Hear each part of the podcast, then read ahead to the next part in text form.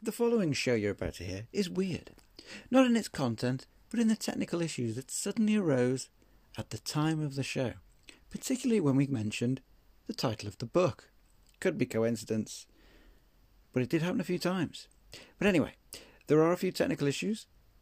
A little bit of the audio is a little bit yuck. However, I am trying to uh, retrieve it on another computer, which should be done soon. But in the meantime, I'm publishing this because it's valuable. It's a good thing to have out there. So bear with, and uh, yes, here it comes. Welcome to the best that man can get. And today's guest is the kind of person you may regret inviting to the dinner party, only to find out they have improved your chances of survival greatly. He is the author of Thriving in a Toxic World. And guess what? He is. It's Justin Zalewski. Hello, sir. And he's gone already. The picture's gone. Bugger. Hallelujah. FatherFinny.com is alive and kicking like the beast that never sleeps. Designed by DiablosDesigns.co.uk by a lovely man called Dan. The devil's in the detail. And now, to the show. Hello, I can hear you now. Hello, I'm back again. I don't I have no idea what's going on. What happened there? I I- right. So what I this is the thing. See when you start speaking about anything outside their normal narrative. Yeah. This is the thing. Google, Facebook, YouTube, and all these people all absolutely listen to you. And like I've no, I've no doubt I'm on some sort of watch list, and I don't care. I, I don't, I don't care. But the thing is, stuff like this happens all the time when you start to talk about really stu- stuff that matters. Right. It's just the way it is. Welcome to the best that man can get. And today's guest is the kind of person you may regret inviting to the dinner party only to find they have improved your chances of survival in no end. He is the author of Bleep, Bleep, Bleep, Bleep, Bleep. And guess what? He is. It's Justin Zalowski. Hello. Hi, Jameson. Yes, the connection has survived that time because uh, just to let you know, I will put a clip up, but the previous two times the title of the book was mentioned, the internet connection was lost. How bizarre is that? Expected. right. Um, okay. An opening question for you that I'm sure will not be censored in any way. Um, you're a man who deals with diet, let's say, and the survival benefits of choosing a right path on that subject. But let's just say the government has lost its head and they need a new guy in to help bring about health. And they've decided in their wisdom through committee that they need a representative as a Disney character or a cartoon character. Who would you choose to represent the best way to live diet wise? the best way to live that way in a cartoon. Uh, I, I suppose I can't think of any positive cartoon character to replace somebody. If you said who would I, what cartoon character would I pick for somebody that you know was say the current health minister? I'd probably say Coco the clown. Uh, a positive aspect. I don't. Uh, that's a really challenging one. I don't know. Yeah, I asked that for a reason, obviously, because there may be methods of indoctrination through social diet Yeah, yeah. or choice. Uh, I suppose I'm, I'm not a person that really watches television at all, so uh, probably cart, cartoon. Is that like would that would that count as a- any ani- animated stuff? I suppose. Yes. what do you call that sort of. I don't watch it, but I've heard people talking about it a lot. Uh, it's a very adult cartoon series. It's an American film. Uh, One of the like Family Guy or yeah, yeah. It's like so one, yeah, yeah. There's the Simpsons of Family Guy. It's one of those type ones. yes, I do think that a lot of time these people get things very right and they do push things to the edge. I've never heard them talk about nutrition, but I've heard their politics and I thought these people are really spot on. I'm actually Yeah. amused that they're actually allowed to release such a thing. yes, in in my experience, you know, a lot of times, a lot of this stuff is very predictive programming. You know, they'll they'll put out a movie that will give a certain theme and a certain outcome to help subliminally influence people and Yeah. to put that into their psyche and their consciousness. So, uh, but a cartoon character, I don't know. I suppose I've, I've never thought of anybody as a positive aspect in any of the cartoons. that's Uh, right. Yeah, uh, I, I could only think of Bugs Bunny because of the carrots and vitamin D. But then again, are his carrots organic or are they mass produced? I don't know. Is he is he near a Monsanto field or is he in an organic pasture? I don't know. Well, yeah, the thing is, like, one of the things, and when I wrote about this in my book, is like people think that organic is really, really, really good for you, and it's miles better than than eating pesticide drenched normal conventional produce. Mm. But the thing is, or the organic standard is a is a, an observation of a process. It's not the measurement of a standard. So you could have a coal plant and a nuclear plant and a chemical plant in China that has followed the organic protocols by not adding pesticides, not doing stuff, but they could have contaminated soil that you know just mm. threw the fallout in the neighborhood because they live beside a, a a mega city on the outskirts of a mega city, and they could use fluor- fluoride drenched water to water them and stuff, and that would pass the organic standard. Ah, right. You could have the pristine like hills of the Himalayas and have crops grown there that are not certified organic, but they will be nutritionally maybe 10 to 20 times better for you than the organic stuff. Wow. And uh, I mean, I don't travel as much as I used to, but you know, at one stage I was on 85 planes and helicopters, you know, doing different things. And uh, I remember once I was in the States and like the food in the States, in most cases, unless you're around somebody or you know somebody, if you're a traveler and you're not in a, a location that you're aware of, you know, there's your normal type supermarkets and there's very little to eat that's fit for human consumption. And so I went into one supermarket and I thought, what can I eat? And I looked around. I just thought, there's nothing in here. And in the end, I, I, I lifted a bag of organic carrots. that's just really hard to get food in there that's fit for human consumption. But I started eating these carrots, and they were the most tasteless, most nutritionally dead carrots I'd ever tasted.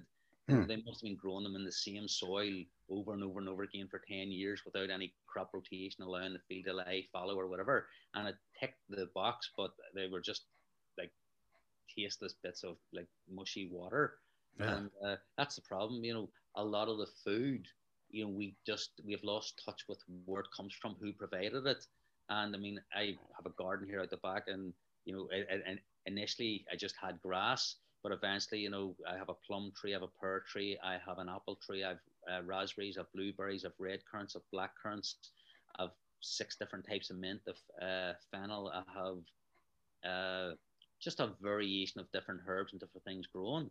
And wow. so it doesn't give you a lot, but it still gives you a good amount, especially, you know, in sort of the, the autumn and later summer months. But to me, we want to sort of try and reconnect with the people that produce our food because these corporations it's only about profit and they don't care how it gets here they don't care the people that uh, processed or grown the food or had grown the food like the consciousness of the person that is providing the food matters massively mm. like a meal that is average made by a person that really loves and cares for what they're doing and appreciates you is going to be far more nutritious than an organic meal that somebody threw at you because they hated doing their job.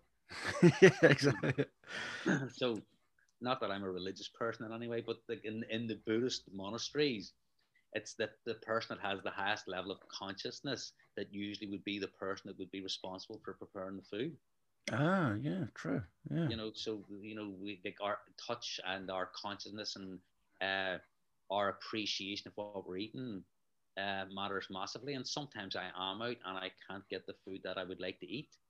But at the end of the day, what I'll do is I'll take what I can and I'll make the best choice that I can.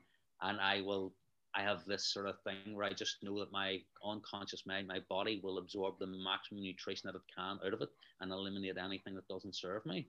Yeah. But another time I remember was in that last time I think it was in Palm Springs, but another time I was in Vegas. Like This is maybe 12 years ago and I was at an event for five days. And when I had finished that event, because the food was provided at the event, but even though it was a high level facility, I still had to send the food back, I think, two or three times because it was such poor quality. Mm. So after I walked about for two hours trying to find something to eat, and I really struggled in the end. I just went, I need to eat something, right? What will I get? And I saw well, there's a pizza. A pizza can't be that bad. So I walked into the pizza place got the pizza. Now it looked like a pizza and it sort of tasted like a pizza. but after I had that pizza, I had to go and get two liters of water to put the fire out Yeah. I, that that was it looked like a pizza, but it was a chemical shitstorm. what it was. I never would have eaten it in the first place, and I just would have you know taken it as a, a day to fast. yeah. That's the thing. We have companies now that are out there that are trying to sell us the illusion of health or the illusion of something that is going to be of a nutritional benefit to us. Yeah. And so the problem is, is that we've got these marketing gurus and spin doctors selling the illusion because the problem is, is that high quality uh, nutritious ingredients cost money. And when you're absolutely driven by profit, excuse me, what you'll do is you'll go out and you'll just find the cheapest ingredients and you'll deliver that product as cheaply and as fastly as you possibly can. Yeah. And the problem is, is that it so the, the simple thing I would say to people is, you know, if you, if you ask people what's your diet like, most people, even the people that are eating the most horrendous shit, will tell you that oh, I don't think my diet's too bad. They're delusional in Hmm. what, and they've just been so hypnotized and so brainwashed. And that's, they would say to me, well, when you go to the supermarket, uh, is that not a really difficult job for you to do? And I says, no, it's so simple. I says, I know that I, like, say there's 50 aisles in the supermarket. I know I can only probably eat out of four aisles. the toy aisle. And, you know, that'll be the fresh fruit and veg. Yeah. And there may be a few other little dried things that I may be able to get, but it's very limited. But, you know, I do eat lots of high quality superfoods every single day in life that I'm at home. And hmm. even when I'm traveling, if I can, I'll take superfoods with me. Now, if you're flying to Australia or the States, uh, the quarantine laws, they will not let you bring that stuff in and they really freak out. And I can understand, you know, that they want to protect stuff, but, you know, the food that I have wouldn't be, it wouldn't be sort of any threat to them, but they're just so paranoid that you can't bring Yeah. that stuff with you. But, you know, I will bring all my own supplements and different things that I, that I can take to help supplement anything in case, um, you know, I can't get access to food. But Yeah. a lot of times, uh, I just won't eat. You know, I'll maybe like if I'm flying, you know, I might fast for 25 hours or 30 hours or whatever because uh, I just won't eat the food on the planes. Um, What got you onto this whole path of? Was it a particular event? Was it an illness? What sort of triggered the whole thing of? Hang on a minute, this stuff isn't uh, too useful for me. so probably around, I think it was about 18 years ago, I was at a seminar and the guy started talking about nutrition. And I never really thought about it. I mean, to me, beforehand, nutrition was not even a consideration. It was just that it, the only criteria was how did it taste. I wanted to eat something that I liked the taste of. Yeah. And when he started talking about nutrition, it started making me think. And then I started researching and looking at it and exploring it more. Now, the guy that was talking about the nutrition was very, very sincere, but he was sincerely wrong. And you know, he he was he say had the certain performance goals that he wanted to meet, and the thing was was that this was great if you wanted to build massive amounts of muscle and you wanted to be really really strong, but it was a diet long term that definitely wouldn't have been good for your health, and there was massive amounts of meat and bacon and uh, animal products and stuff like that in it, and but I started researching, researching, researching and I just thought this is like the, the, the nutritional minefield is absolutely insane. The people that you think are there that you would believe are trusted sources to guide you in what you should best eat that's best for you and your family are absolutely corrupted and rotten to the core. Hmm. I mean, one of the things, uh, the American Dietetic Association, I remember coming across their website and they started saying you should, you should eat this and do that and do this, and they promote themselves as the the leading authority in nutritional guidance, you know, throughout the states or throughout the world. I can't remember exactly, but when you actually start to dig really, really deeply, these people are taking. These people are sponsored by uh, Pepsi, Coca Cola, Johnson and Johnson. yeah. uh, I can't remember them all, but they're I I just did like the top ten of them, and nine out of the ten of them are all all involved in corruption, bribery, and all sorts of really horrible, unethical things. One of them was caught, you know, with dumping mercury in India and stuff like that. Yeah. And so, for you to be a member of the American Diet Dietetic Association, I think they changed their name. It's slightly different now, but that was their old name, and then they tried to. I can't remember the exact name now, but so what they what they were doing, and this was years ago when I wrote the book, because it took me seriously took me ten years to write that book, and I wow. thought I was writing a book on nutrition.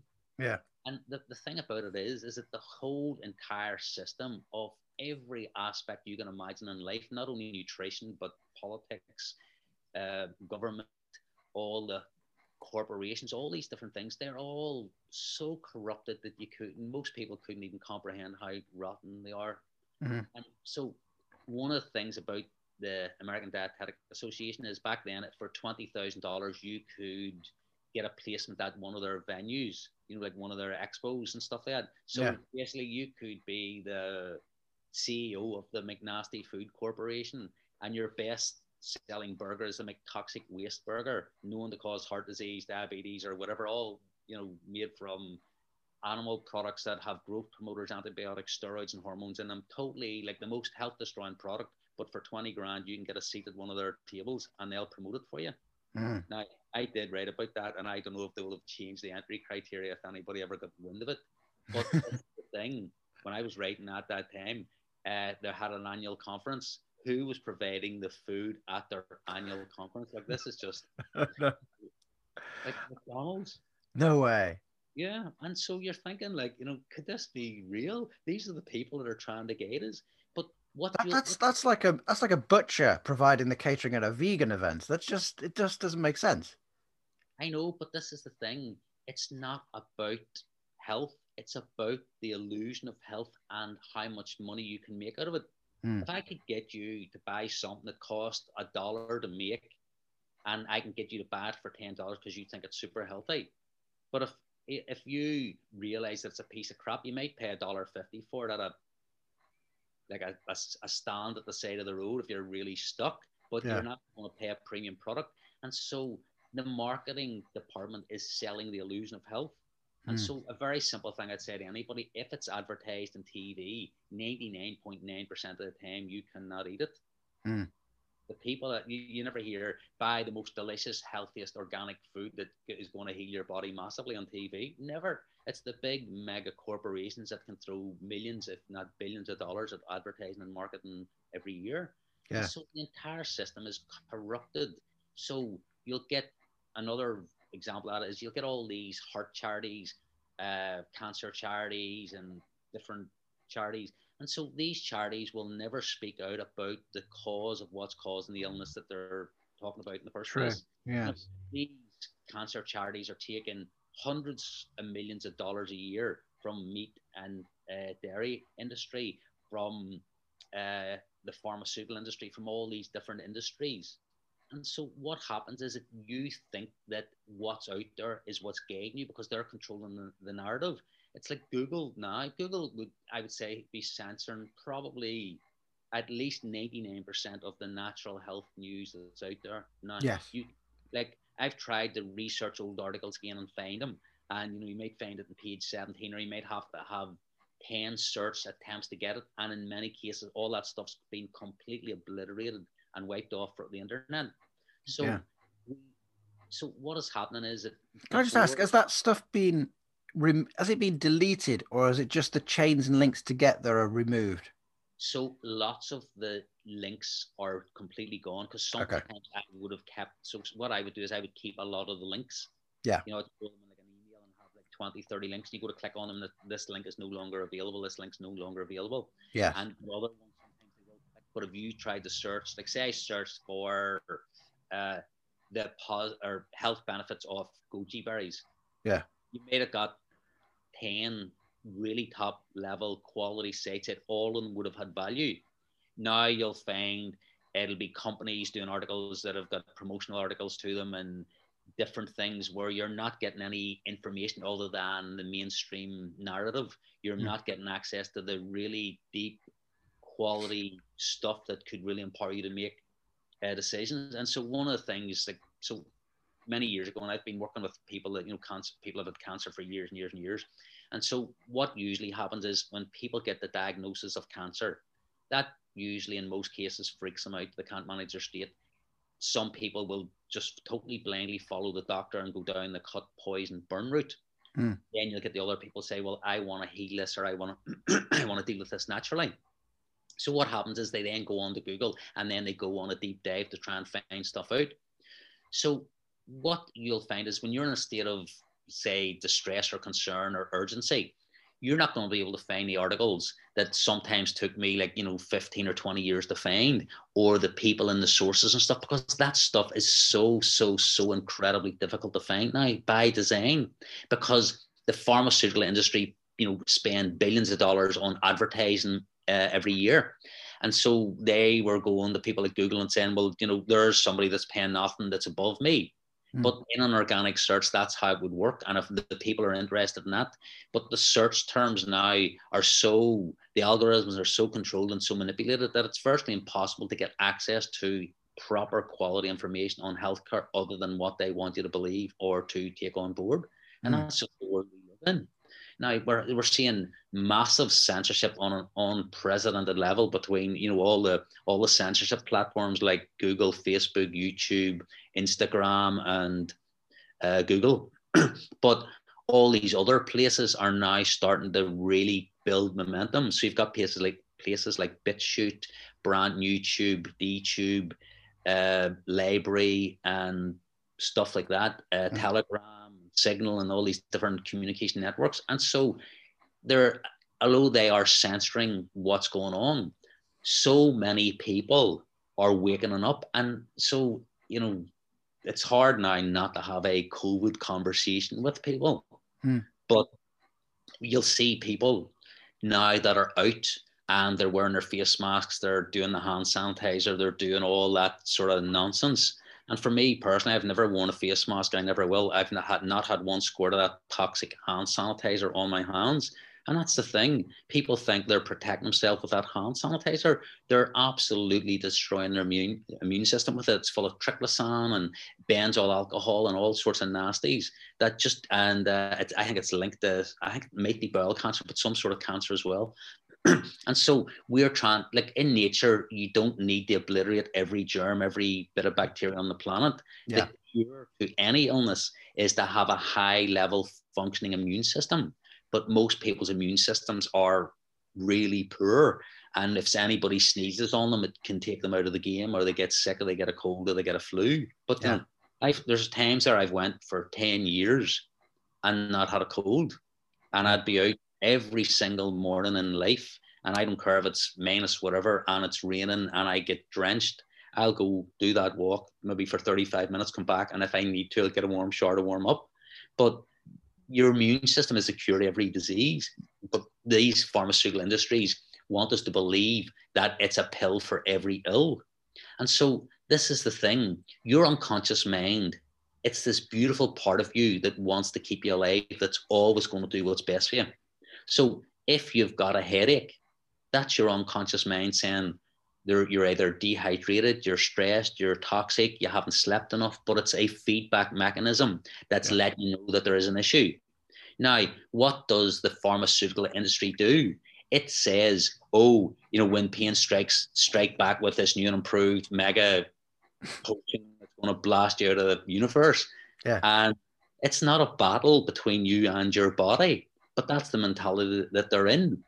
That's a bit like you driving down the road in your car and the oil light comes on, you go take the bulb out, you, you break the bulb and go, wow, that's that problem solved. No, you're not getting the feedback now that was essential to let you know that there was a problem. Yeah. Not it's a short term problem like dehydration, that might pass quickly. But if it's a more serious problem, the unconscious then is going to have to increase the communication feedback to you because it's very important for you to get that signal. And if you shoot that messenger, then it's going to have to increase it. And so what you'll find is you get these people that are absolutely maxed out on all their pharmaceutical drugs and they're still having the problem because the pharmaceutical industry always treats the symptoms. It never deals with the underlying cause. Yeah. And so there's no problem, there's no profit in dealing with uh, the actual causation because one or well there is profit you might be able to resolve it but they, when you treat the symptoms the problem has never went away it's just you're masking the symptoms yeah there's no long-term strategy for growth if you uh, handle a problem at source is there yeah yeah and so you'll get people say have got psoriasis or they've got eczema hmm. And so what do you do? You go to your GP and say, "Oh, I've got this here, terrible, it's so itchy." And so what they'll do is they'll give you a steroid medication. And so what your body's telling you is you're you've a diet and a lifestyle that's really toxic, and we need to get this crap out any way we can. Mm. What actually happens then is that they put a steroid cream on it, which forces the stuff that's coming out through your skin back into your skin and won't let it out. And they look, oh, well, my skin looks better now.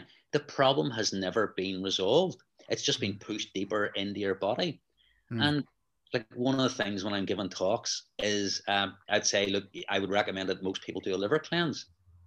And without any doubt, in 99% of the cases, the people that I would be talking to would have at least 500 to 1,000 stones the size of peas in their liver and gallbladder. Oh, yeah. And so most people, when you say, listen, you need to clean your liver, what do you need to do? And I mean, it's simple. If it, I mean, I can go into the protocol if you want, or I can just refer to it, you know, whatever you want. But the thing about it is, most people won't want to do that because it, it involves doing a colonic and it involves seven days. But it's very simple to do. The hardest part is the colonic, and, and for some people because they just don't want to have basically somebody sticking a pipe up their ass. Mm. But you're flushing out your bowels and then you're flushing out the stones and you're going to regenerate your your liver. You're going to get rid of all those stones and you're going to get rid of all if you've ever taken antibiotics, pharmaceutical drugs, illegal drugs, or any chemical residue, that's all going to get flushed out and you're going to regenerate your liver. Yeah. But most people have been so brainwashed to give me the pill, give me the quick fix, and they want instant gratification. Mm. And you know, we get people then going on to do diets. And the thing about diets is diets do not work. You know, what most people do is they go, I don't like the way I am. I'm going to go on a diet for a while. So what that does is the diet in some levels either forces the body to lose weight, usually in an unhealthy way, or they go to some weight watching type club and they take uh, different shakes and different things to get them off uh, the junk that they're eating. But the thing is, most of the shakes that they're taking are so full of chemicals. They're a chemical shitstorm. They're full of aspartame and uh, sucralose and all sorts of chemical additives that are just so detrimental that you just wouldn't ever put the stuff in your body, but they do lose weight. Then once they achieve their ideal weight, they go back to eating the same crap that Mm. got them overweight or fat in the first place.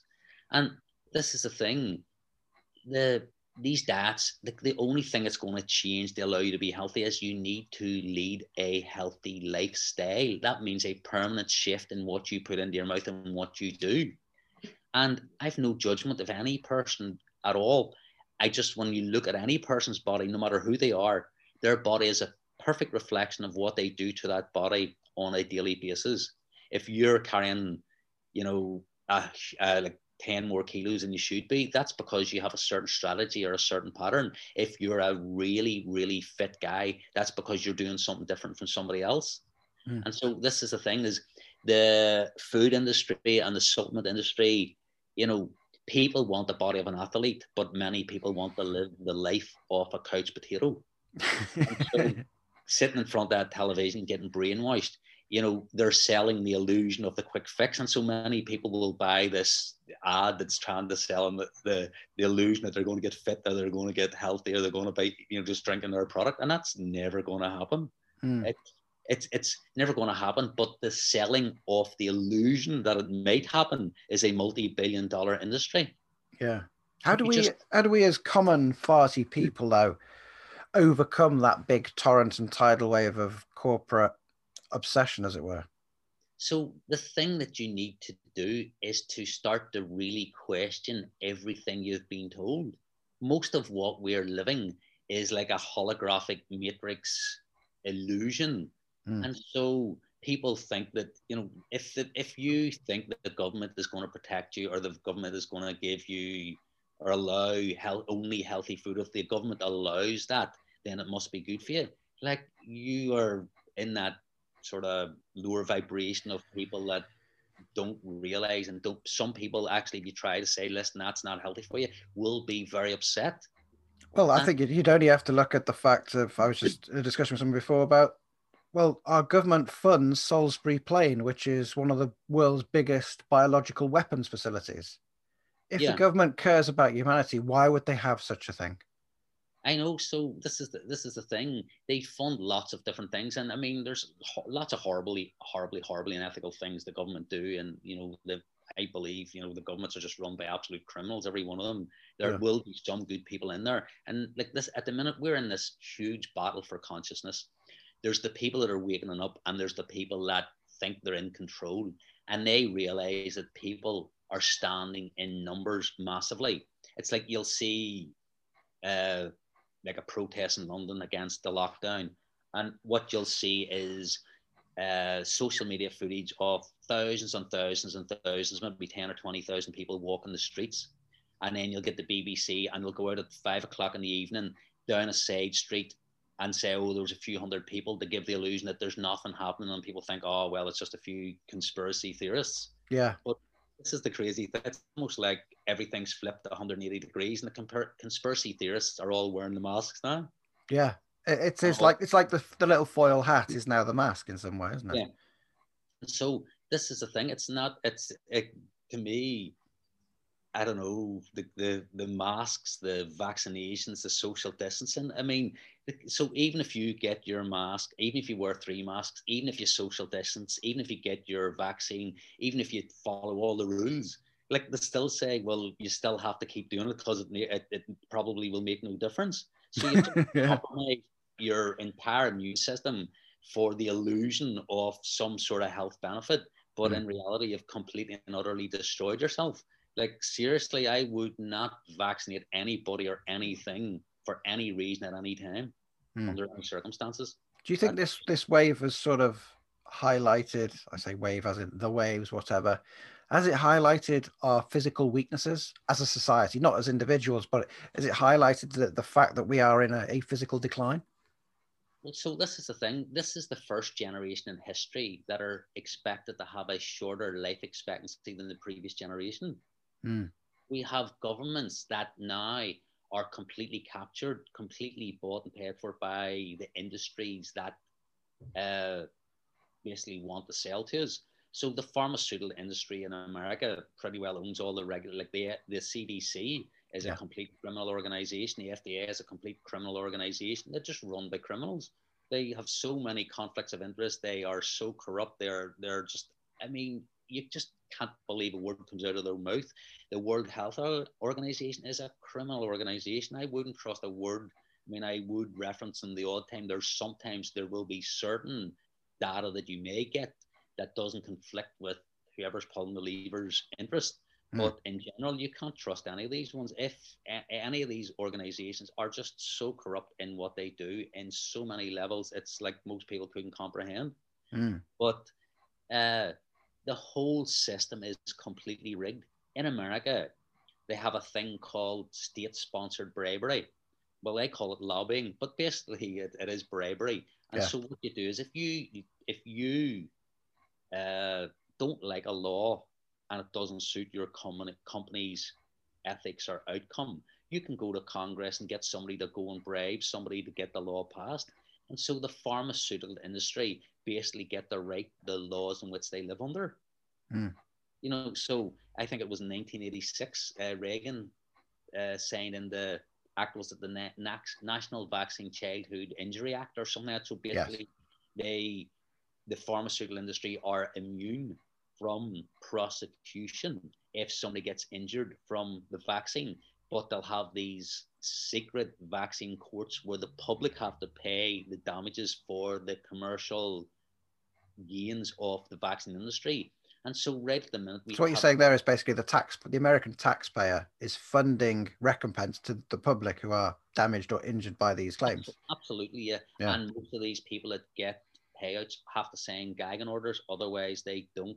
They, you know, they, they will, they will. Uh, there'll be a clause or a penalty or a contempt of court, so Yeah. they have to sign gagging orders.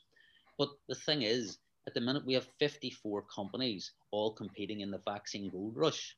Hmm. Now, when you've got 54 companies competing in something that is a multi, multi, multi, multi billion dollar opportunity for them, and there's no liability, then you this is an insane recipe for disaster. Like Vioxx killed like up around hundred thousand people. Nobody went to jail. you can basically do scientific studies and find that, oh, well, we'll give this vaccine to somebody and half of them drop dead. Oh, right, okay, let's get rid of that study. Let's try another one on a different angle. We'll try a different age group, a different demographic, a different race, a different whatever. Mm. And then they found out, oh no, that they didn't, or they'll find out that after 30 days they drop dead. So they'll say, well, we'll, we'll test them for 28 days, and they will manipulate the variables to get the sweet spot. Mm. And then they'll say, well, look, we've, we've carried out this research and we found that this is it. And they'll go, well, we'll do a double blind study now and we'll do it within these narrow parameters. But they don't have to declare that they did 20 tests beforehand, that everybody had hor- horrendous side effects, and they can put that through. And then it's, t- oh, look, but we've done the research. The research that's done by the industry that has the desired outcome, that's not impartial research. That's research uh, with an agenda. And this is the thing most scientists are absolute crooks now. I mean, people say trust the science. You cannot trust the science because you can't trust the scientists because the scientists have been so corrupt, so bought, and science has now become whatever it is you're willing to pay for. Mm. I could go out and do a survey on just pick a product off a supermarket shelf, and I could go ask 20 or 100 people, what do you think of this product? And say it in a way that I want a positive outcome. I could go and ask another 100 people. I could go to a different place. I could go out and ask 100 people when the pubs are getting out, what do you think of this product? And they'll say, well, we did independent research and we found that this product found that 76% of the people that, that we mentioned it to thought it was great. Or mm. you could make it sound absolutely dreadful. There is so much ability to, to manipulate parameters based on your desired outcome that yeah. science now is totally untrustworthy. Like I remember seeing supplements for sale on Facebook and it says, but this is by Dr. Someone. I just thought that just means a whole new level of scrutiny. Mm, because, and so this is the thing 99% of the supplements on the market are absolute total crap, and you shouldn't ever put them in your body. Total right. crap. So, if we're as individuals all fragmented fighting each other, mm-hmm. how do we push back against this this system of control or illusion of choice? Is it a case of that we have to? I'm sort of seeing it more and more by the day that we're having to maybe dump the internet and actually just work within our communities by voice. So this is the thing. The internet is a very useful tool. And so what you need to do is take what's really useful from it and use it and discard anything that's not uh, in alignment with who you are or how it serves you. Mm. But the thing is that what they have done for centuries, if not millennia, is to divide and conquer they need people fighting and bickering against each other. And so, what they really dislike is people that are awakened, people that are empowered, people that know what's really going on. And that number is growing by the day. It may not seem like it because people are still turning on mainstream media, but we are making massive, massive shifts in consciousness, and people are being forced into a new consciousness that previously that these conversations could never have happened.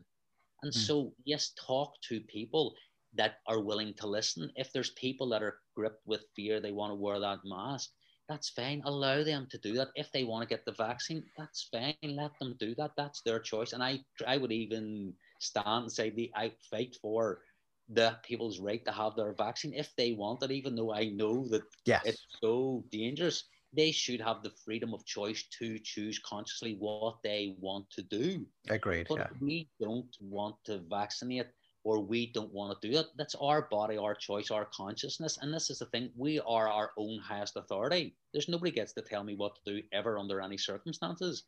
And you need to claim that power and not allow anybody to push you around. You know, mm.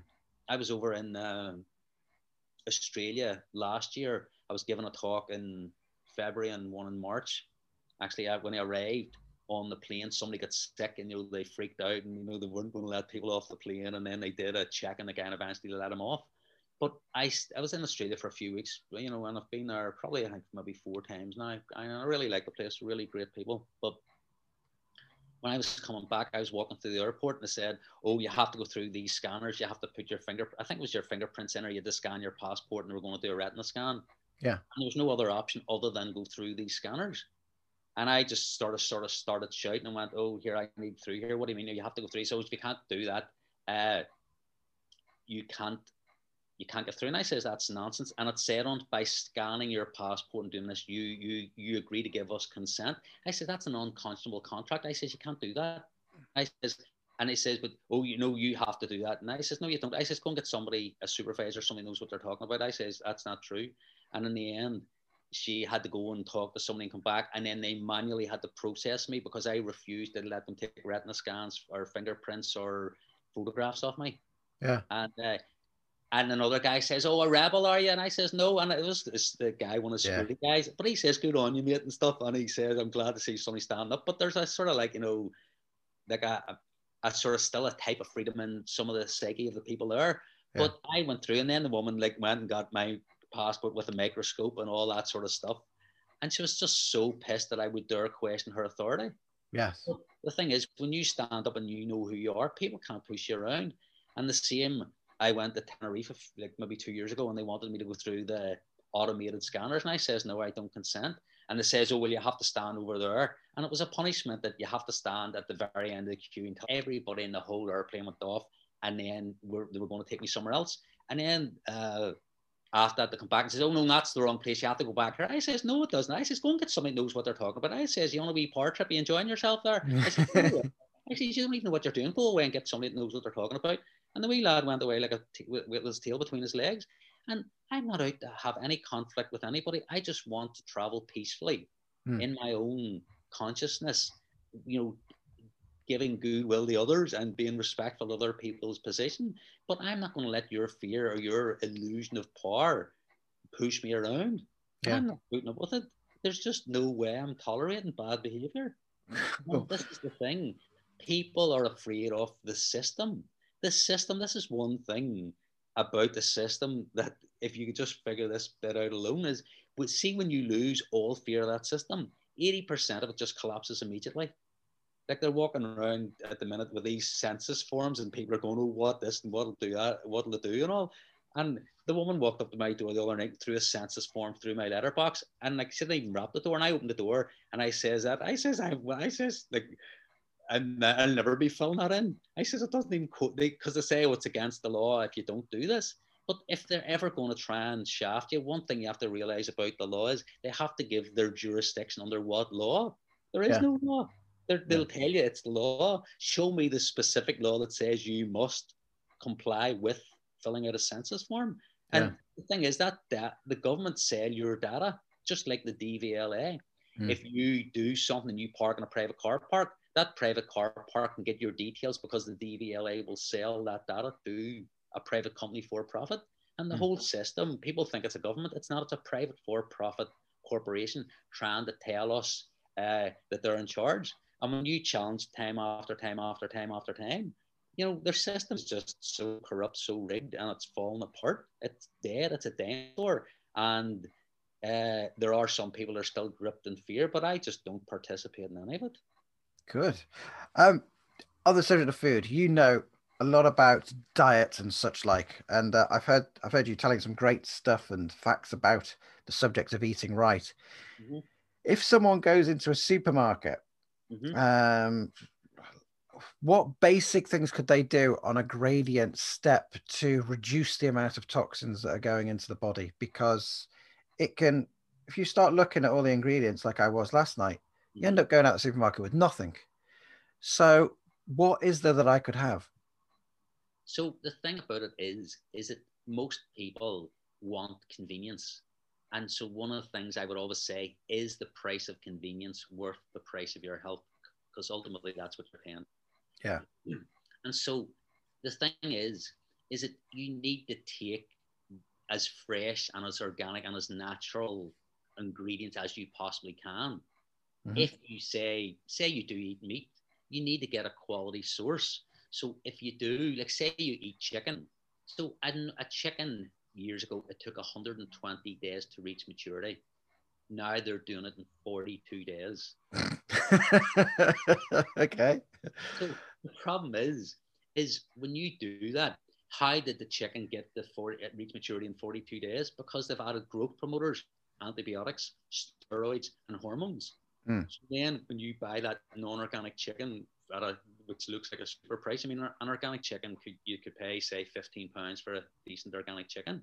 You know, you'll see a non-organic chicken for four ninety nine. Yeah. You know, they look almost identical, but one has had a very different journey and a very different experience than the other one. And so the, the problem with that is, is if you take that stuff and you start feeding that stuff to your children or you're eating it, you're getting boys now as as young as nine that have got bigger breasts than the girls. Yeah. So you can't eat that stuff. That stuff's made to blow them up as fast as they can. It does. It doesn't matter uh, what it tastes like as long as it looks like that, and then they inject it, you know, full of water and stuff to get the weight up. But ultimately, that's that stuff. You know, if you're going to eat a chicken, I know it's much more expensive, but the thing is, if you don't take time and make health a priority now, what you're going to find is that later down the road, you're going to have to have make time for for illness, sickness, or disease. Mm. Because the world we live in, even if you're eating an organic diet, you could still end up getting some horrible diseases. Yeah. What was the trade deal I, I recall about between America and Japan on the subject of organic food? And then people in America think they're getting organic, which technically it is, but actually it's a lot more dangerous than if it were not. I I don't know. I haven't currently heard about that, but this is one of the things that they do. So in America, they would process chicken in or or sorry, kill the chickens in America, send them to China for processing, and then send them back to America. Bloody so they can through these different loopholes and different things, and they can mix things, and it's just all done for profit. Like Yeah. if you look in a conscious world, how could it be allowed or even more profitable that you can send something and send it thousands and thousands of miles the other side of the world for processing to be then flown back? Like Yeah, that, it's just that's just fundamentally wrong. It's morally wrong on so many different levels, and the conditions that these animals are kept in are absolutely horrendous. And in America now, like you will go to jail if you filmed insane, inhumane, brutal treatment of animals that is completely illegal and against the law. Hmm. Uh, you will go to jail for that, and the person that's committing the crime will be uh, protected. And so, you know, like in Carolina and stuff like that, I think it might be South Carolina, the you know, lots and lots of pig farmers are they're like leaking out huge amounts of effluent into the system and like decimating the decimating the whole entire community, all sorts of illnesses and stuff. And these people are completely protected by Wow. the government. And if you fly a drone over it and they catch you doing that, like you're you're you're really going to get a lot of, I mean, serious serious punishment for that. Yeah, So- no, uh, the thing I was thinking was the um with the ja- was the Japanese fish that it's highly radiated after the Fukushima accident. So the fish that's coming in organic into America is actually known to be radioactive, but that doesn't matter because it's organic. Yes, so that's that's the thing. I first of all, so Fukushima is has been pumping out 300 tons of radioactive waste for de- like decades or whatever it is now, or how long I can't remember exactly when Fukushima happened, but yeah, it's pumping out 300 tons of radioactive waste into the sea every single day. Wow. Now, uh, the reason why America is not too critical of that is because General Electric are the ones that made the reactors. okay. Yeah. So there's very little being said about it. But the, the thing is, is that eating fish now is a very precarious and very dangerous pursuit or thing to do Wow. because the seas are absolutely polluted with radioactive waste. They're absolutely polluted with PCB and toxins and uh, microplastics and all these things. Uh, and it's just like a, a chemical soup. Yeah. And so the sort of lower down the food chain you go, the more toxic it is. So if you're eating things like lobsters and uh, uh, things like uh, prawns and different things like that, they're all feeding on the bottom, and that's where all the, the residue and all the stuff is. So Yeah. like, that stuff just insanely, insanely dangerous and toxic now. And especially if you're getting prawns from China, they're fed in all sorts of animal feces and stuff like that. It's just they're so it's so dodgy.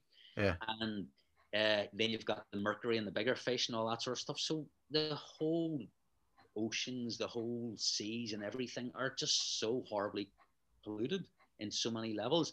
And you may get little spots like off the west coast of Ireland. There's some place out in the wilderness that still has, you know, whatever way the water flows, you still may get certain quality sea vegetables and produce and different things. But in general, uh, especially farm fish, not only is farm fish got all the antibiotics, the steroids, the growth motors, and the hormones, but especially for salmon, they dye. You pick the color that you want to dye the salmon.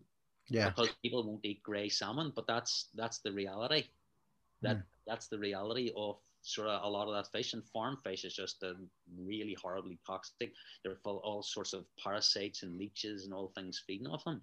Mm. And so, you know, if you really, really feel you, you want to eat fish, at least get wild caught fish. Now the seas are overfished and that we they, they can't be sustained. So I personally would think nobody should really eat fish just because our our world can't handle it anymore. But if you feel, listen, I'm not, I don't want to give up fish, that's okay. At least eat wild caught fish. At least right. that's be the highest probability of of the least harmful aspect of it. You know. Yeah. The, and then you've got all these things where you see, like, you know, like the the Sea Steward is it the MSC and all that. These organisations are all totally corrupt. You're just buying a logo to give somebody a feel good factor. I mean, if you want to watch uh, some decent documentaries, you could watch Seaspiracy, which will give you a real insight into the oceans. Yeah. You can watch Cowspiracy, which will give you a lot of insights into the dairy industry and how they operate. And there's lots and lots of these documentaries. I mean, there's dozens and dozens and dozens of them. Well, the side effect of the, all these documentaries is you end up feeling bad for existing as a human and that you shouldn't eat or do anything. How, well, what's the future like? Is it is it is there actually a positive shining light anywhere? So to me, yes, I, I think the future, like seriously, I think we're living in wonderful times. I mean, COVID is magnificent in so many other, in so many ways. I mean, the people that are are all freaking out, but I just go and do what I want when I want anywhere. I've never, like, I I travel and I've done thousands and thousands of miles. I don't care. I'm just I just do what I want. I'm my own highest authority, and nobody gets to dictate their fear-based, uh, totally fake agenda to me. And I mean, I am I travel peacefully, and I'm I'm at peace with it all. And hmm. so we have to get out of this like battlefield mindset, this warrior conflict. You know, this us against them. You know, like most people are good people, and most people want what's what's what's best for themselves and their family. But the thing is, if they keep us in fear and they keep us fighting, then we're easily we're easily controlled. Yeah. But we're in unprecedented times, and you can see that yes, a lot of our freedoms are being removed, or they're trying to remove them. But there are many people that are really standing up and saying no, no more. And I think I can't remember was it Italy just went no, we're not doing lockdown anymore, and something like sixty thousand businesses just opened, and that was it over. Yeah, uh, the Isle of Man's doing what it wants. Florida's pretty much doing what it wants. Uh, Mexico's doing what it wants. Uh, Sweden, I think, is doing what it wants, and so you'll see more and more and more things happening. Brussels now at the minute are going, listen, you have, I think, 30 days to yes. nonsense. That's right. Yeah, they did. Yeah. I don't know how they would enforce it, how the courts would say, because if the government didn't yield, it's a case of court versus government. It's a bit weird, but yeah. So this is the thing, but there's the guy I can't remember his name, but do you remember when Volkswagen were caught manipulating the data about their cars? Yes, he's now working in Germany, defending or bringing a case on behalf of many businesses, isn't he? He's he's bringing a, I think, a global act, class action lawsuit. I think in the states and in Europe Aye. against all of the COVID uh, regulations. And this guy has a phenomenal success rate, and he's not. He's one of these guys that is really, really switched on. Mm. I hmm. mean, he's a German guy, but he lives in America, and so what you're seeing is there's a another guy that's now taken Matt Hancock, Chris Whitty, Neil Ferguson, and some other guy, and he's issued proceedings against them. And so there's more and more people standing up, and there is a massive positive shift, and we are going to win this. And you know, we don't need 50% of the population to waken up. You know, we will get to like the critical mass might only be 5% or 6%, and that's it, game over. Yeah, I think social sciences sort of imply that it's actually around about 1%. You only need that 1% to go out and do yeah. their thing, and then everyone else follows, which I don't know whether that goes the opposite way in the negative, but in regards to the positive steps, apparently you only need about 1% of the population to turn and push it forward. Yeah, so I, I, I that, and I, you know, maybe that is an accurate statistic. I don't know. I was just taking a guess, but yeah, Yeah. I just know that, you know, it doesn't take that many people to really stand together. And people now, before that, were completely hypnotized by corporate media. Like a lot of them are starting to ask questions. Like they're, uh, I, I was, I was at, uh, I sorry, I, yes. So about six months ago, I had a nurse that called to see me, you know, for a session because I, you know, I work regularly with people as well. And what what happened was I said to her, how many people are actually in the, and this is a big hospital. And I said, how many people have actually COVID in that hospital? And she says, I think it's two or maybe three in the entire hospital. Hmm. Now, in another hospital at the other side of the city, I was speaking to a guy the other day who worked at a, as a porter on it, and I said, how many people have got how many people have got COVID in your uh, how many people have got COVID in your hospital? And they said, uh, they said, oh, I think that's maybe four or five. And uh, stay with me. I'm just letting the dog out. He's very eager to get out there. So.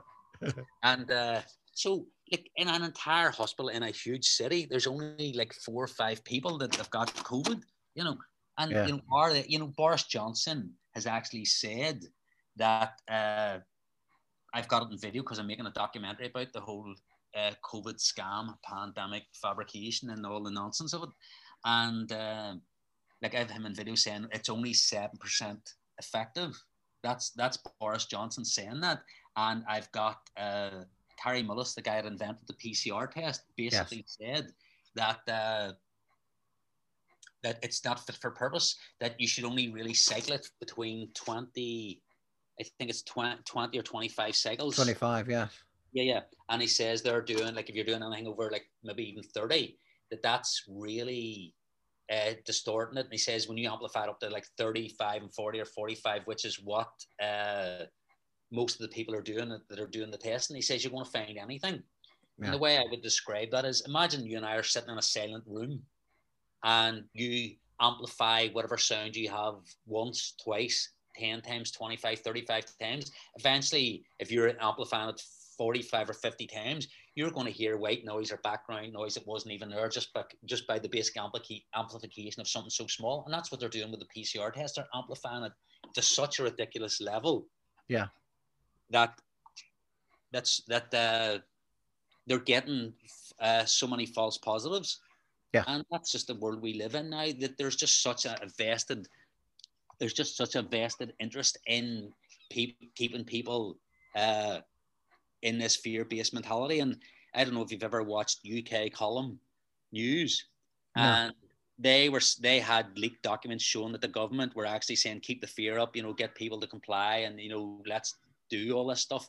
Yeah. And so the whole system, the way it's set up, is it's like a big funnel to keep people going in the fear in fear. In Liverpool there last year, there was people that were uh, there was people that were uh, they had the military outside the school doing all sorts of testing and, and crazy stuff. And at the end of the day, the, the, the problem is is that so many people complain. They think, well, if we just do this now, we'll we'll we'll uh, we'll be able to move forward and we'll get into this new lifestyle, this new way of living.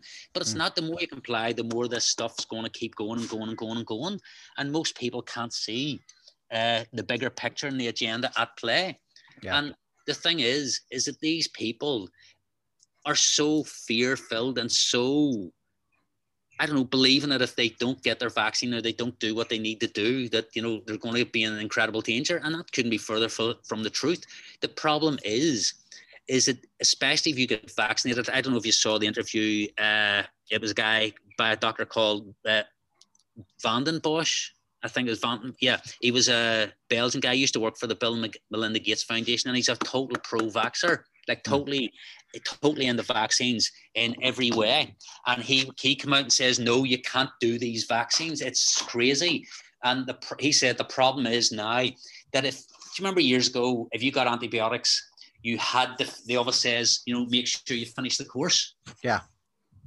So the the theory behind that is if you if you uh, take antibiotics and you take antibiotics and you don't finish the course, then the virus or the bacteria or whatever it is uh, what'll happen is it'll get stronger. So if you were having a battle between uh, the bacteria and the antibiotics, when you finish that course, then the bacteria got really beaten down and the antibiotics won. But if you got halfway through it and then you give up, then the bacteria would have got stronger and then it would have dominated or then it would have got it would have educated itself against the the antibiotics. Yeah. And so and that's why now antibiotics have been so overused, especially in food, that now antibiotics are virtually useless. And you know, because they've been so um, overused.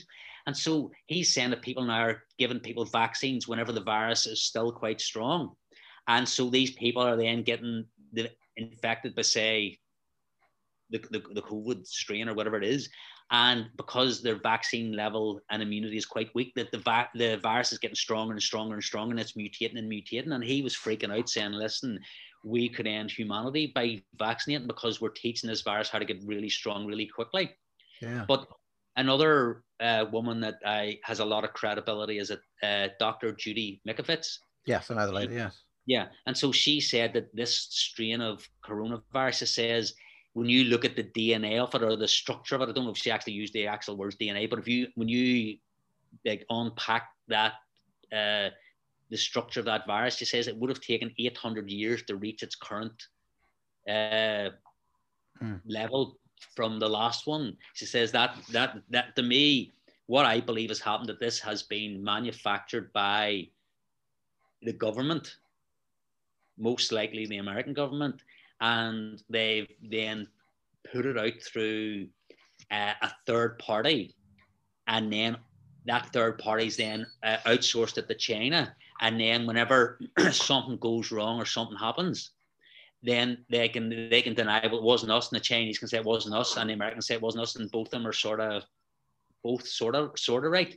And so it's it's it's that layer of protection. Like if it's two, three, four steps, you still control it, but they're you know they've got all these different Yeah. steps that, that you know they want to have when if the fallout of the shit hits the fan, that there's a lot of fallout. And could this? Do I think it was deliberately leased, released into the environment? Very possibly, but if not, then possibly accidentally. And what they're talking about and what they want to ban throughout the world is gain of function. So that is or, or gain of function research. So that means that you know whenever you do this, that the next strain you've made it much more virulent. And Yeah. so the problem is, is it like how does this benefit humanity that we make more potent, more dangerous viruses? Like who? wh- And so if you go back and you'll see all these people, like the coronavirus for all these years are all patented. Yes. And so when you patent something, when you own that virus, then nobody can then research the cure for it or the uh, the if they do want a vaccine or they want to have a natural thing, you can't get the virus because it's it's intellectual property. Yes. So when you think about that, like common sense would tell you that this is absolutely criminal that people are patenting things that are lethal pathogens Yes. and that they have a cash funnel set up to monetize it. That should be completely outlawed. People should be outraged, and that thing should be completely against any law, any morally and ethically, on so many levels. But that's allowed to exist, and not only that, it's protected by the the the, the institutions and the whole system. Like Mm. when you look at how that system is set up, like how how in a any sane and just and ethical society could anybody be allowed to patent or create something that is absolutely deadly to humanity and have a, a cash funnel connected to it uh, but that's the world we live in Yes. Well, it's a world we should maybe wave goodbye to. I, I don't know how. There are many steps and little things. It's not like one suits or one fix fixes all. Uh, this, this is, go ahead No, I was just curious. Like, so you've got, um, like you have the, the there are legal people I know, like in Florida, there are very able legal minds that are fighting the cause and just cause, and they are winning, uh, which isn't highlighted by the media. But then I wouldn't go look into the media anyway for any good news. Um, as an individual entity, as a sovereign thing, as our bodies, Mhm. what are the basic steps right now for hanging in there until the great legal minds have actually won some sensibility over the populace? So, for one thing, I think that everybody should do that, you know, can do this consciously is very peaceful non compliance. Don't take their vaccines. don't follow the rules that are unethical, they, they, won't deliver the science. They won't say, well, let's see the science that you're using to determine this criteria that you're using for lockdown, because the science would fall apart and get shredded because uh, it's all smoke and mirrors. They're uh, talk to people, and this is the thing: how we're going to win this is by talking to one another, by you mean we, the people that still believe all this stuff. I mean, we need to have empathy and compassion for these people and try to help them to awaken if they're so fear filled. And like some of these people can be very hostile towards you because how dare you walk into here without a mask? Hmm. But there in Australia last year, they beat a bus driver to death because he weren't, wasn't wearing a mask. Hmm. But we need empathy, we need compassion, we need peaceful non compliance. We need to educate ourselves, we need to ask questions when people say you have to do that, who says you have to do it? You've got some, we are our own highest authority. Nobody can tell you what to do. It's just that most people believe that somebody has some sort of power over us. And if you believe somebody has a power over you, then they do.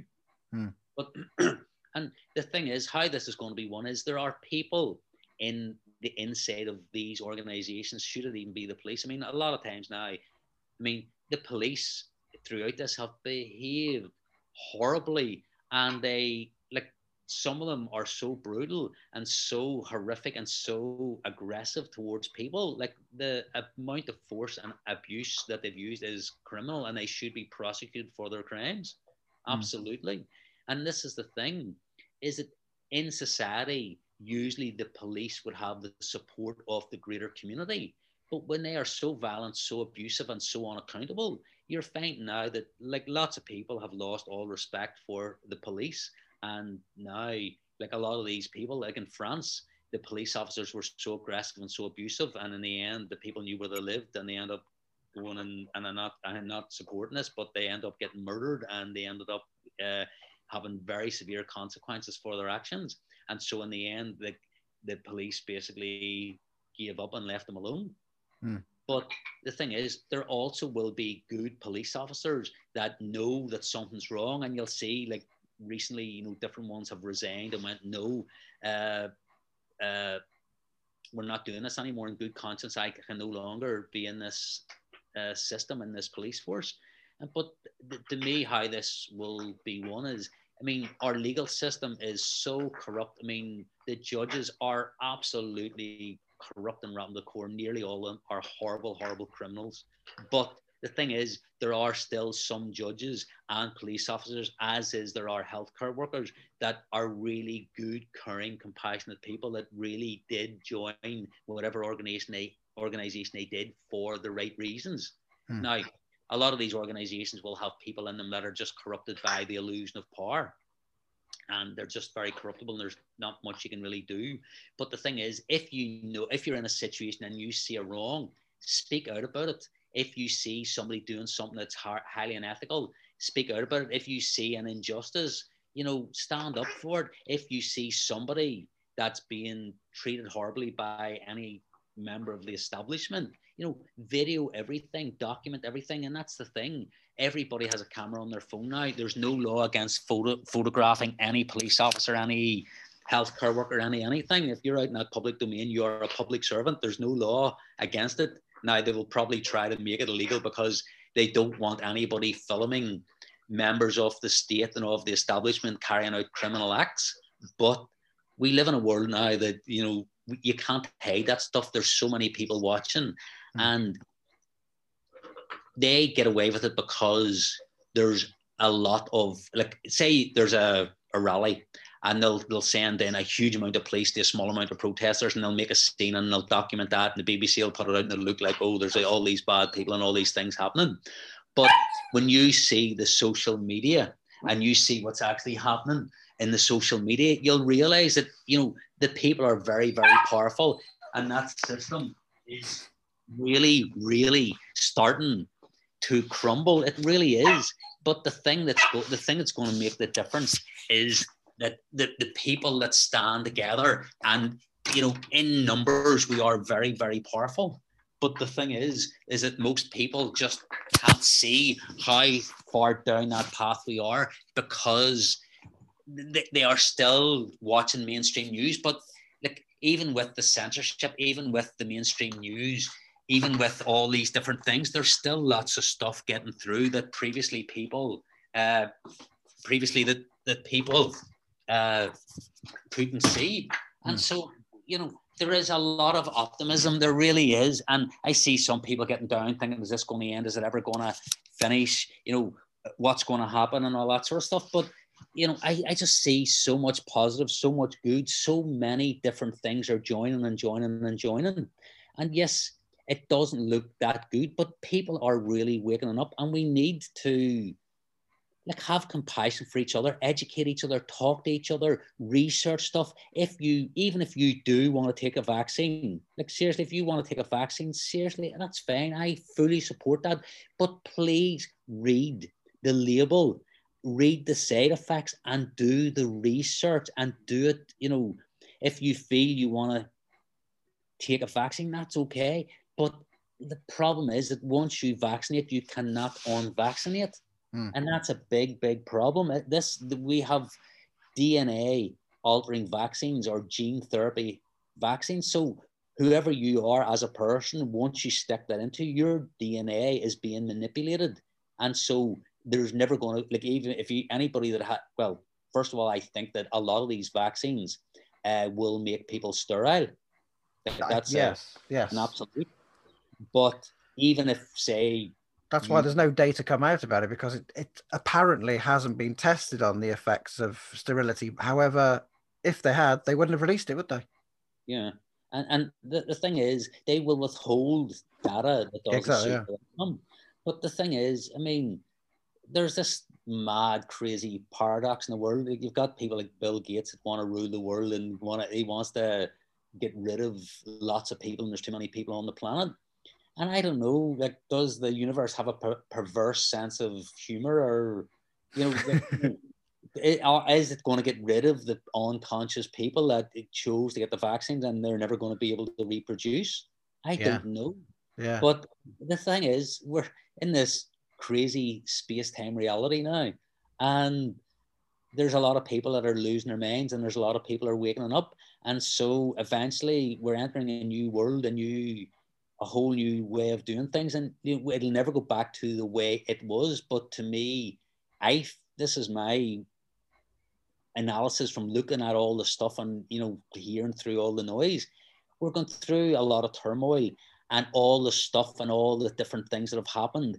It's all getting thrown in this big melting pot, and there is a bit of like this chaos. But out of the chaos will birth a new consciousness. It needs that amount of intensity to force it to that higher level. Yeah. And so I do feel that there'll be a lot of prosecutions for what people have done and the criminality that they use to uh, enforce a lot of this agenda and rules and stuff. But then there's going to be, I do, just like the Nuremberg trials and stuff, you know, with all the Nazis and all that sort of stuff. I mean, those uh, those trials, I think, will take place again because of certain attitude and certain ways that government uh, try to force people to take vaccines, you know, and you, they can't vaccinate without your consent, but you know they'll do it through coercion or coercion with things like, uh, you know, if you want to immigrate to this country, you know, if unless you're fully vaccinated and you've got your vaccine passport, you're not getting in. Yeah. Then there'll be other there'll be other things like uh, if you want to get in or you want to travel, well, you can go through this route and it's a lot more difficult. So they'll have a priority lane for people that are vaccinated, you know, to try and create like a, a medical apartheid. And yeah. if you want benefits and if you want to qualify for something, you'll do it. Or you're a prisoner and if you want to get out, we'll give you parole three months earlier if you take the vaccine. Or like in America now, they're giving you donuts to get a vaccine. I mean, like, yeah. that not tell you something in a country that would never give you anything for free because everything's monetized so to the extreme. When they're giving something away from free for free, you know that it's a it's a very very high price. But the th- the thing is, if you like, so people uh, are thinking, well, why why would somebody want to get a vaccine? So they believe that there'll be some benefit, basically that that will protect them from getting a virus or an illness or whatever it is for no matter what type of vaccine it is.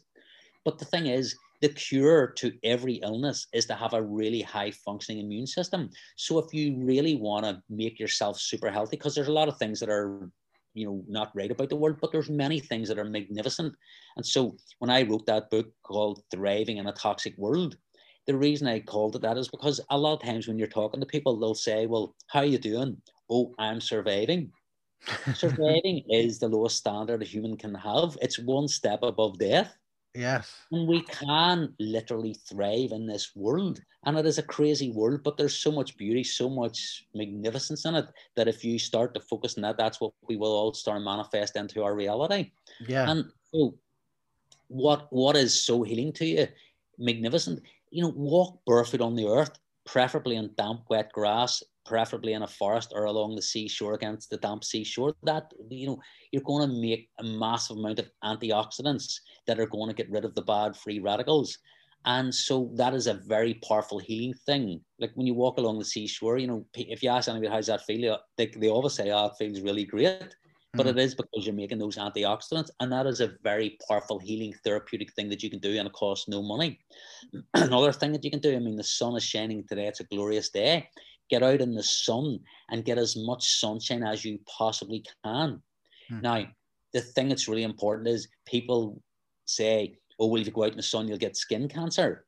Now, I believe that nonsense. And I stayed out of the sun for 20 years. I really did. I wouldn't go out in the sun for 20 years. Now, I never wore sunscreens, but I, I, I didn't go out in the sun.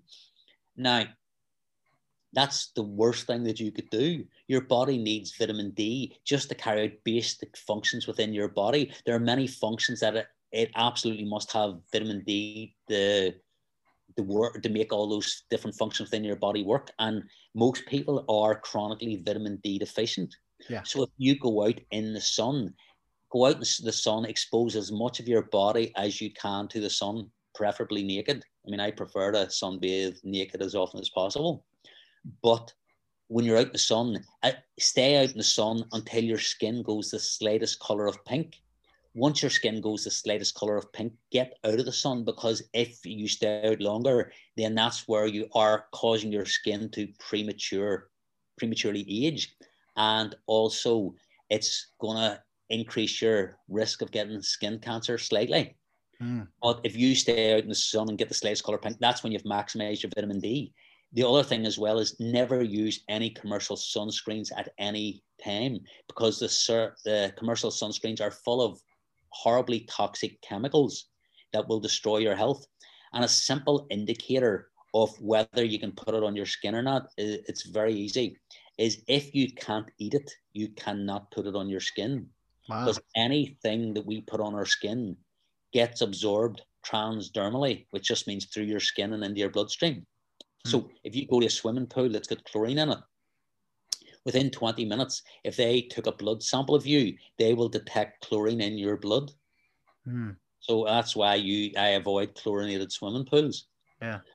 But so then, so if you want to put something on your skin, I mean, coconut oil, I'd put raw organic coconut oil, which will give you a sun protection factor of three. Okay. So will raw organic cow butter. It'll give you a sun protection factor three. So if you normally can only stay out for an hour, if you put the coconut oil, you're going to be able to stay out for three hours. Now, if you're going into a very hot climate and you want to go out and sunbathe and you want to lie out in the sun all day, I can't remember, but like raspberry leaf oil, I wrote about it in the book, but I can't remember the exact statistic. I think it has like it's really high, it's like maybe 28, a sun protection protection factor of 28. So, you know, there's things out there that are really good, and you can eat all these because they came from nature. Yeah. Like those commercial sunscreens are, are full of uh, like things like benzyl alcohol and like I mean titanium dioxide probably isn't too bad on your skin, but I mean they put it in supplements and stuff, and you know they should be avoided. But so the other thing as well is when you have lay out in the sun, then you come into the house.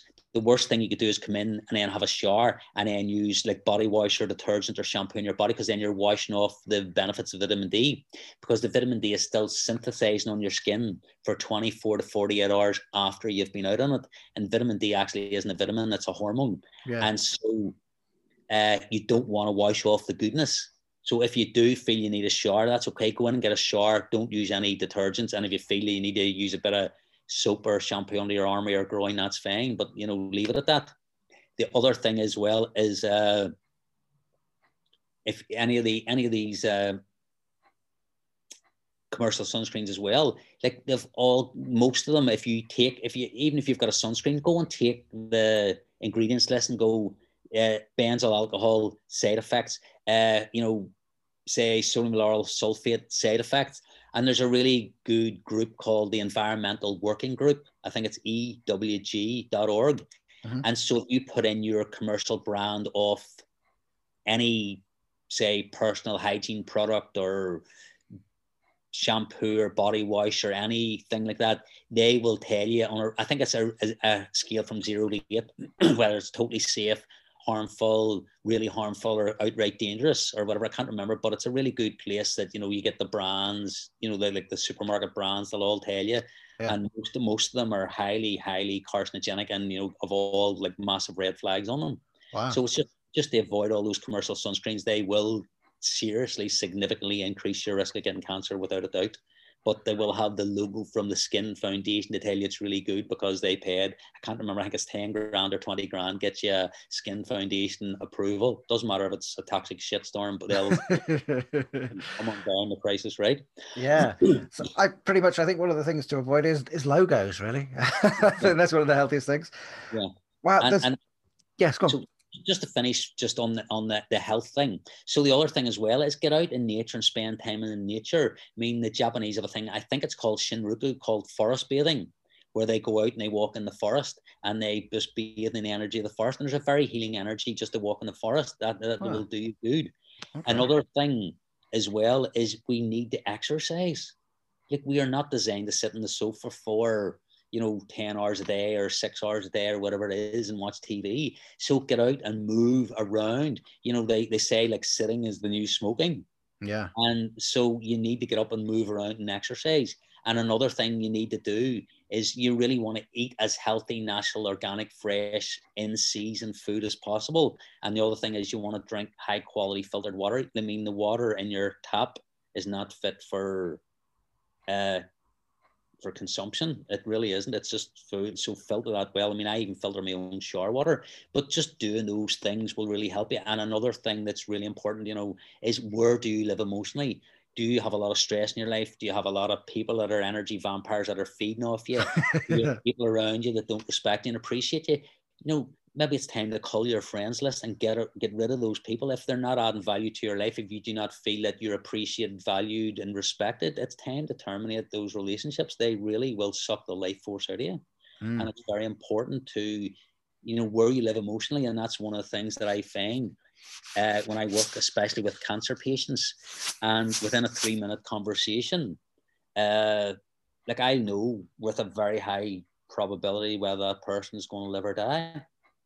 Right. And the biggest factor is who are they surrounded with? Do they believe the doctor is God or do they believe they have the power to heal themselves? If they think, well, I'm just doing the conventional cut, poison, burn, in most cases, uh, like it's over for them, or you know, they're definitely going to be very unwell for a long period of time. They're definitely going to have a shortened life expectancy. But the thing is, and one of the most common things I hear all the time, and it's I I makes me cringe almost when I hear it, and they'll go, oh, I had cancer. I went and I did the cut, poison, burn. You know, they give me the radiotherapy. They cut lumps out of me, and they did all these different things. And uh, I went back for a checkup a year later, and it says, "Oh, we're sorry to tell you, the cancer came back." and I said, "The cancer never came back. The cancer never went away." Mm. And so it's a bit like you having weeds in your front lawn. You go out with a lawnmower and you mow it down, and you and you go out and look. Ah, look, no weeds. Oh, isn't that great? Well, it might look or give the appearance that there's no weeds, but unless you deal with the root cause of what caused the cancer in the first place, then you're just treating the symptoms. You never actually address the underlying cause, which is, you know, you're surrounded by electromagnetic radiation, you're stressed out of your mind, you're eating crappy food, you're using a microwave oven, you're not exercising, and all these different things. And so you have to address the root cause of what caused you to get ill, whether it's cancer or any other illness.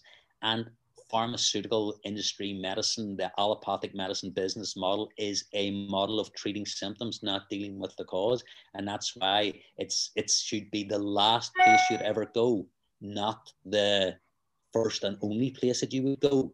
And the thing is, the, the, the problem is, is that most people don't want to actually have to think and they just yeah, yeah, that is the dangerous thing. Yeah, and so you know, just wanted to close that. So if you want to go on to something different now, or no, that's totally fine. Um, yeah, well, to be honest, there's been so much data in that. I think people are going to have to re-listen. In all honesty, uh, and yeah. and make notes. Um, whereabouts do they get your book? You have mentioned the title, and the internet connection didn't go down, so we got through that. That was good. Um, yeah, they can go to my website thriving in a toxic world.com. Okay. And uh, they can get the book there. I mean, they can, you know, I've, there's different things up on YouTube and Facebook, and they can get me on my Facebook page. I have a Thriving in, in a Toxic World uh, Facebook page as well. Yep. Brilliant. And, oh. uh, I was going to set up other, you know, Instagram accounts and Twitter accounts and all that sort of stuff, but they're so censored now. I sort of feel like why even bother? So I'm just going to stop more content on the like you know the, the BitChutes and the libraries and the DTubes and all those different things. But, yeah, BitChutes is uh, is getting there. It's gradually picking up steam. It's good to see. Um, yeah, it's um great that I've I've got to um dig into the to the book. I've got to get myself a copy. But I heard you in an interview with uh, Roy Cottlin, and I was just like, within a few minutes, I was like, oh, I've got to speak to this guy. This is brilliant stuff. I absolutely love it. Yeah, yeah right. Um, yeah, like and, and interestingly enough, this is not conspiracy theory because everything you're saying is fact based. Yes, okay. During this discussion, you haven't mentioned uh, legal orders, dates, times, and places. However, if anyone was to do their due diligence and go take a look outside of the search engines of Google, like DuckDuckGo, whatever, you will find that data that you've mentioned. Yes, the reason, one of the reasons why it took me 10 years to write the book is because I call out McDonald's, I call out Pfizer, G, I mean, GSK in 2009 were fined $2.3 billion. Yeah. The same people that are making the vaccine now in, in 2010, GSK were fined 3 billion. You know, they do the maths. You know, say we're fined $3 billion, but we made 30 billion. So you know, we're still 27 billion profit. Yeah. so, well, it doesn't matter, you know, how many thousands or millions die. You know, that's just the cost of doing business. And that's the world we live in. There are very psychopathic, very manipulative. And interestingly enough, as you say that, the internet connection starts breaking up again. it's just why would that happen right now just as you mentioned that so what you mentioned company names and the title of the book and then the internet connection goes well, there we go. Thank you for listening. You can find me at fatherfinney.com, you can follow me at Facebook, or you can subscribe at youtube.com.